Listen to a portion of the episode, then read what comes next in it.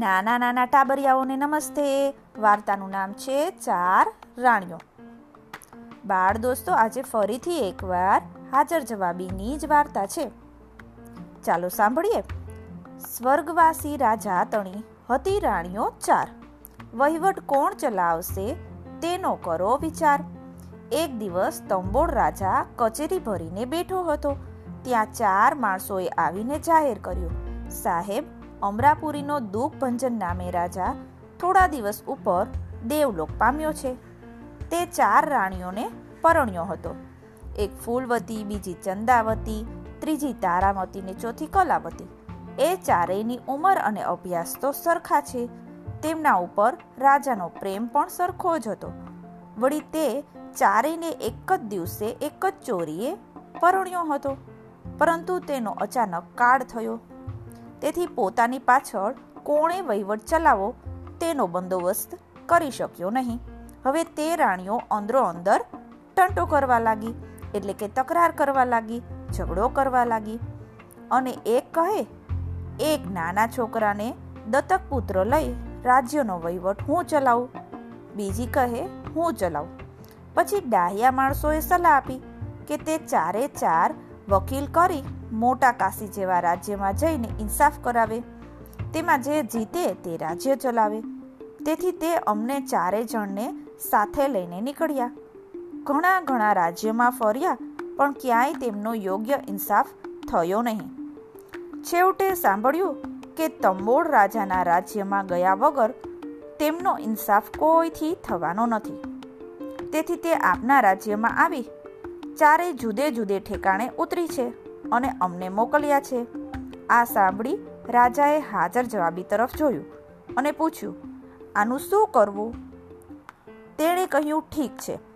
તેમને આપણા ગામમાં પંદર દિવસ રાખો. પછી તેનો ઇન્સાફ થઈ રહેશે. એટલે રાજાએ તેમને કહ્યું, જો તમે પંદર દિવસ આ ગામમાં રહો ને, તો અમે તમારો ઇન્સાફ કરી આપીએ. એ વાત તેમણે કબૂલ રાખી.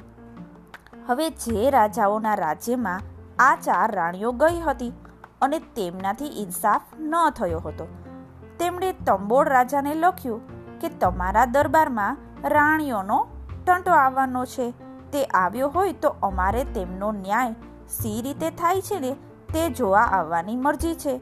માટે આનો જવાબ વેળાસર લખશો. તેના ઉત્તરમાં તંબોળ રાજાએ લખ્યું, તે ટંટો અહીંયા આવેલો છે. તમારે જોવા આવવાની મરજી હોય તો સત્વરે આવવું આ વાંચી સઘળા રાજાઓ તંબોર નગરી ભરી આવ્યા અને રાજા સામો જઈ આદર સત્કાર કરી ગામમાં તેડી લાવ્યો.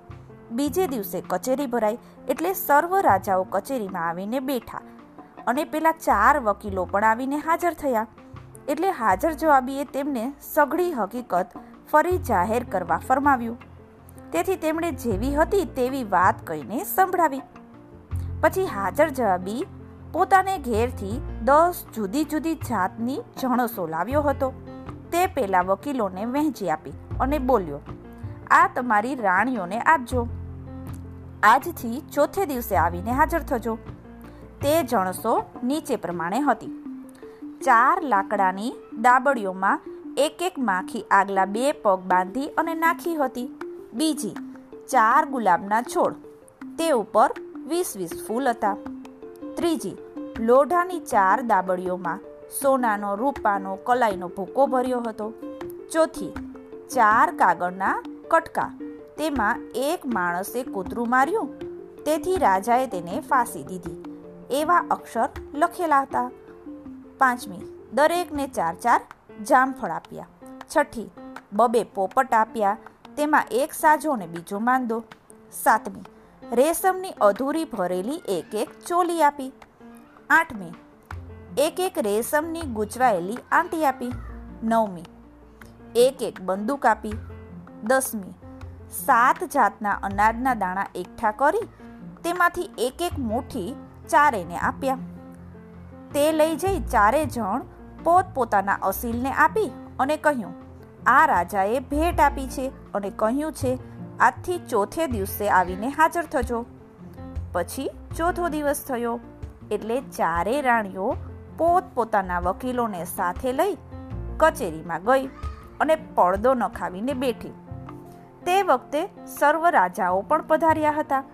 પછી હાજર જવાબીએ વારા ફરતી નીચે પ્રમાણે પ્રશ્નો પૂછ્યા. તે દરેકના ઉત્તર રાણીઓના કહેવા પ્રમાણે તેમના વકીલ દેતા ગયા. અને હાજર જવાબી લખતો ગયો. પ્રશ્ન પહેલો, તમને જે લાકડાની દાબડીઓ મોકલાવી હતી તેનું શું કર્યું? ફૂલવતી, રાણીને બદલે વકીલ જવાબ આપે છે. તે દાબડી મેં મારા માણસને આપી દીધી. ચંદાવતીએ પણ એમ જ જવાબ આપ્યો, તારામતી કહે, દાબડી મેં ઉગાડી એટલે એમાંથી કંઈક ઉડી ગયું, પણ તે શું હતું એ ખબર નથી. કલાવતી કહે, મેં દાબડી કાન આગળ ધરી, હલાવી જોઈ તો એમાં કશુંક તરફળતું માલુમ પડ્યું. તેથી સાંભળી ઉઘાડી અને તેમાંથી એક માખી નીકળી. તેના આગલા બે પગ એક દોરાથી બાંધેલા હતા. તે મેં છોડી નાખ્યા. પ્રશ્ન બીજો, ગુલાબના છોડ મોકલ્યા હતા, તેનું શું કર્યું? ફૂલવતી, તે છોડ મેં એક માળીને આપી દીધો. કેમ કે અમારે તો થોડા દિવસ રહેવું. એમાં અમે એનું શું કરીએ? પછી ચંદાવતી કહે મેં મારા ચાકરને આપ્યો છે, પણ તેને શું કર્યું એ ખબર નથી. તારામતી કહે, તેમાંથી ફૂલ ચૂંટી લીધા અને છોડ ચાકરને આપ્યો. અને કલાવતી કહે, જે છોડ મને મળ્યો હતો, તે મેં મારા ઉતારા આગળ બારણામાં વાવ્યો છે.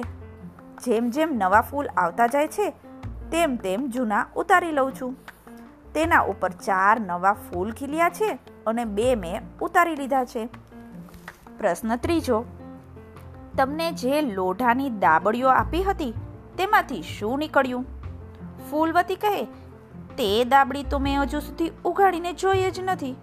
ચંદાવતી કહે દાબડી જોવાની હતી, પણ એટલામાં જમવાનો વખત થયો. દાસી તેડવા આવી, એટલે ચાકરને બધું મૂકી દેવા કહ્યું. પછી હું ભૂલી ગઈ. તારામતી કહે, તેનું ઢાંકણું સજ્જડ બેસી ગયું હતું. તેથી મેં જોરથી દાબડી ઉઘાડી એટલે એમાંથી કશાકનો ભૂકો વેરાઈ ગયો. તે ભરી લઈ દાબડી વાસી મેં પેટીમાં મૂકી દીધી છે. કલાવતી કહે, મારી દાબડીમાં પણ ભૂકો હતો. તે મેં સોનીને તેડાવી અને બતાવ્યો. તો કહે, એમાં સોનું, રૂપું અને કલાઈ છે. પછી મેં ત્રણેયને ચડાવી અને જુદા જુદા વાસણમાં મૂકી રાખ્યા છે. પ્રશ્ન ચોથો તમને કાગળના ટુકડા આપ્યા હતા. તેમાં શું લખેલું છે? અને તેનો તમે શો વિચાર કર્યો છે? ત્યારે ફૂલવતી બોલી, કાગળનો ટુકડો તો મેં વાંચ્યો જ નથી. તે ખોવાઈ ગયો. ચંદાવતી બોલી, તે તો ગોખલામાં મૂક્યો છે અને તપાસ્યો નથી. તારામતી કહે, એ વાંચ્યો તો ખરો, પણ તેમાં કંઈક મસ્કરી જેવું ભાસ્યું. એટલે ફાડી નાખ્યો. કલાવતીનો વારો આવ્યો.